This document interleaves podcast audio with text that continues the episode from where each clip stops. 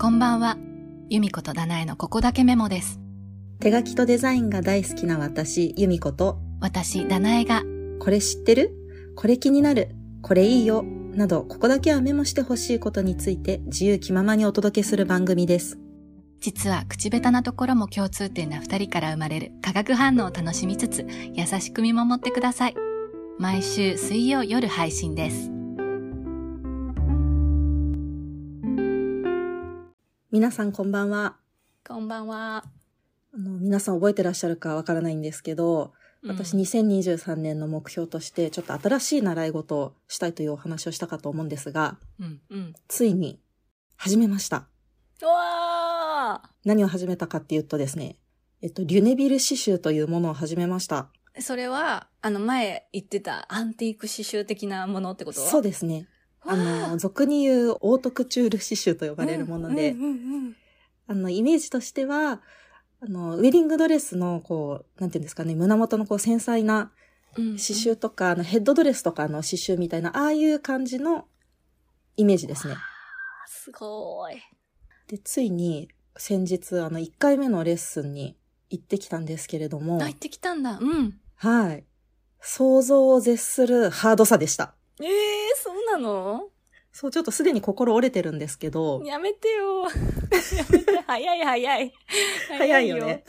うんね難しいってことなんだ。あ、そうなんですよ。難しいし、ちょっと特殊というか、うん。まずあの、刺繍をするときって結構あの、丸い、ちっちゃな、まあ、15センチぐらいの枠で刺繍するイメージが強いと思うんですけど、で、まあ、あと教室によってもちょっと違うと思うんですけど、リュネビル刺繍って、あの、幅が、そうですね、1.1メートルかける80センチぐらいの大きな枠を使うんですよ。うん。でか。あ、なんか前ちょっと言ってたね。なんか届いたんだ。すごい大きかったっていう。そうそうそうそうそう。そうそれで、そこにう、ん。あの、縫うオーガンジーをね、貼るんですけど、うん。それもただ枠にカポッとはめるんじゃなくって、うん。あの、刺繍枠にちょっとした布がついてて、それと、あの、オーガンジーの生地をまず縫い合わせるんですね。うん。で、それで、今度、両サイドを、あの、紐でまた止めるんですけど、要は、あうんうの、ん縦横ちゃんとピンと垂直に平行に生地が伸びるようにしないといけなくって、なるほど。そう、その布張りの作業がまず、その最初の難しいところなんですよあ。大変だ。なんか意外とできそうでできない。なんか、よれちゃダメってことでしょオーガンジ。そうそうそうそうそう、うん。なんかオーガンジがよれちゃうと、やっぱりあの刺繍の縫い目自体もずれてきちゃうから、ああ、そうなんだ。え、そうむずい、むずい、むずい。そう難しくって、で、最初こう波縫いで生地をね、あの枠に縫い付けるんですけど、うんちょっと久しぶりに波縫いしたら、もう思ってた以上にできなくって、で、途中までやったら、先生に、うーんって言われて、ちょっとやり直してくださいって言われ て、そこでちょっと、うんショックみたいな、1回目のショックですね。で、まあその後、無事に腫れて、うん。まあ、腫れてって言っても結局1時間半ぐらい枠に貼り付けるのに時間がかかって、うん。その後ようやくその専用の道具を使って縫う練習をするんですけど、あの普通の刺繍はこう針に糸を通してうん。チクチク縫っていくんですけど、そのリュネビル刺繍っていうのは、あの、カリグラフィーのストレートホルダーみたいな、ああはいいうまっすぐな木の棒に、は先っちょに、あの細いかぎ針がついてるんですね。はい。だからあの糸を通すんじゃなくて、うん。そのまあアイスピックみたいなものを布の上に刺して、うん。で、下から糸を引っ掛けてみたいなのを繰り返すんですよ。え、じゃあもう、なんか、スムーズにチクチクできるものじゃないんだね。違うんです。道具がそもそも違うの知らなかった。う。そう。だからまあ持ち方とか力の入れ具合もまだちょっとマスターできてないから、うん、そこが、難しいっていうのと、うん。こう針を、そのかぎ針をね、オーガンジーに刺して、で、上に引き上げるんですけど、オーガンジーって目細かいじゃないですか。うん、細かい。だから、こう刺したところを垂直に綺麗に持ち上げないと、かぎ針が上に、あの、出てこないんですよ。引っかかっちゃうの。へえ。ああ、じゃあもう、大変だ、最初は。それ慣れるものなのか慣れるといいね。いや慣れるっていうか、先生はもうミシンみたいなスピードでチクチク縫ってて、はえみた いな。なのに私は一針刺して、うん先生上に出てきませんみたいな。な感じなのうんうんうんうわが大変な。えーでも最初だけ、どうしよそうね。う。うんそれで、こう、あの、2ミリ、2、3ミリ間隔でこうう、んチクチク刺していくんですけど、うんやっぱりこう、刺し間違いとかあると、うんあの、糸をピーって引っ張って元のところまで戻すんですよ。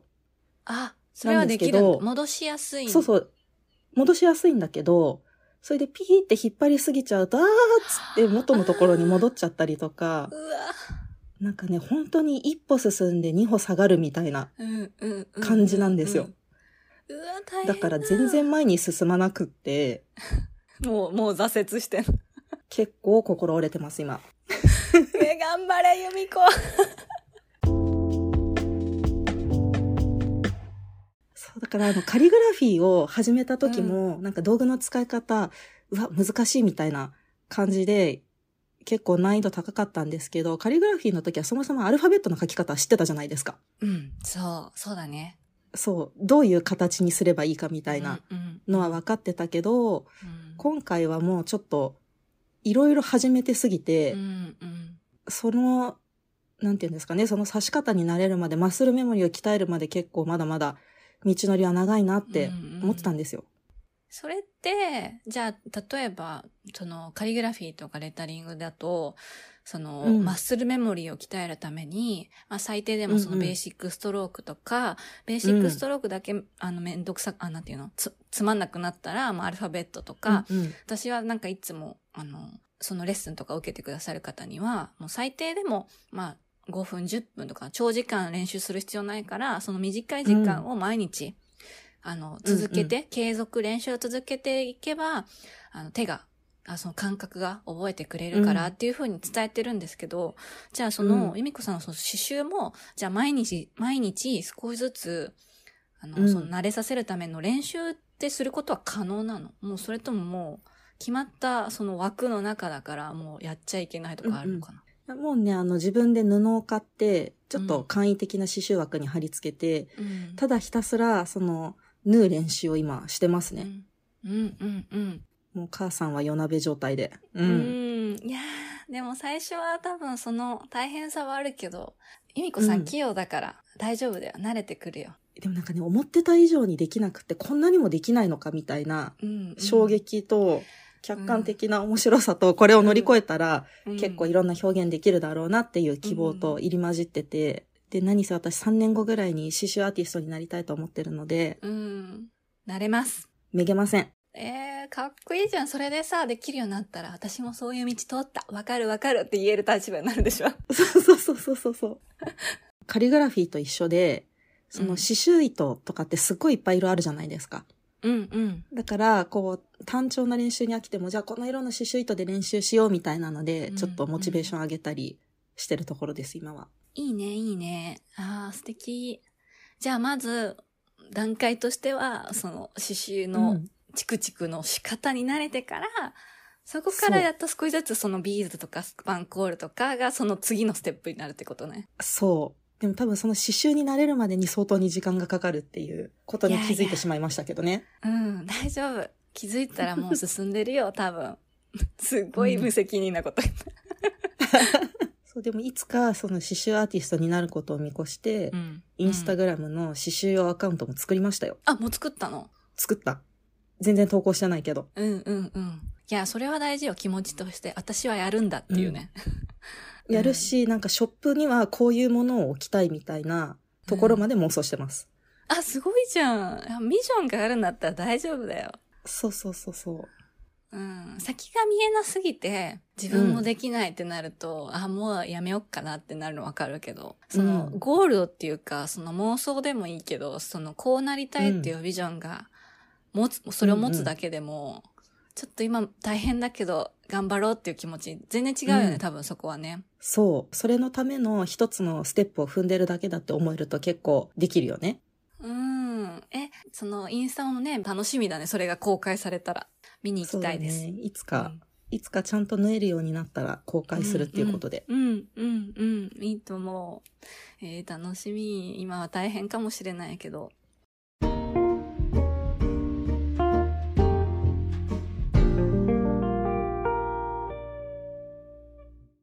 そうフランスに、あの刺繍の専門学校っていうのがあって、エコール・ルサージュっていうんですけど、うんうん。その結構、あの、刺繍をたしなんでる方は、そこになんか留学してる方も多くて、いつか行きたいな、みたいな。いいじゃん。でも課題がものすごい出るらしくって、なかなか大変らし いです。じゃあ慣れてから行かないと大変だね。そうそうそう。 フランスね、3ヶ月とか行くのもなかなかハードル高いしね。 えーでもいつかそれも実現できるといいね。楽しいね、そういう留うん学とか、いいな。や、してみたい。そういうのや、経験はないので。うん、なんかレタリングのワークショップを受けに海外に行くとかもやりたいですよね。あのね、そうそうそう。あの、ずっとインスタで見てた人たちのね。そうそうそう。わかる。そういう意味では、あの、ペーパーフラワーですごい大好きなのアーティストさんがいて、うんその方に教わりたい。多分レッスンはやってないかもしれないけど、なんかその場でうん、うん。一緒でやってるところを見てみたい。うん。憧れです。そう。私もあの当時、何ちょっと前に、フラ、ペーパーフラワー熱がすごかったけど、なんか、うん。作る時間がなさすぎて、 なんか、本当は作りたいんだけど、みたいな。うん。なんか他のこと優先して、どんどん後回しになっちゃって、そう。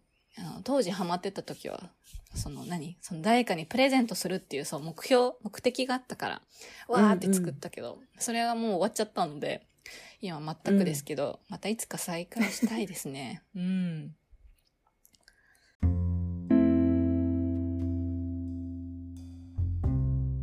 この番組では皆様からのメッセージを募集しております。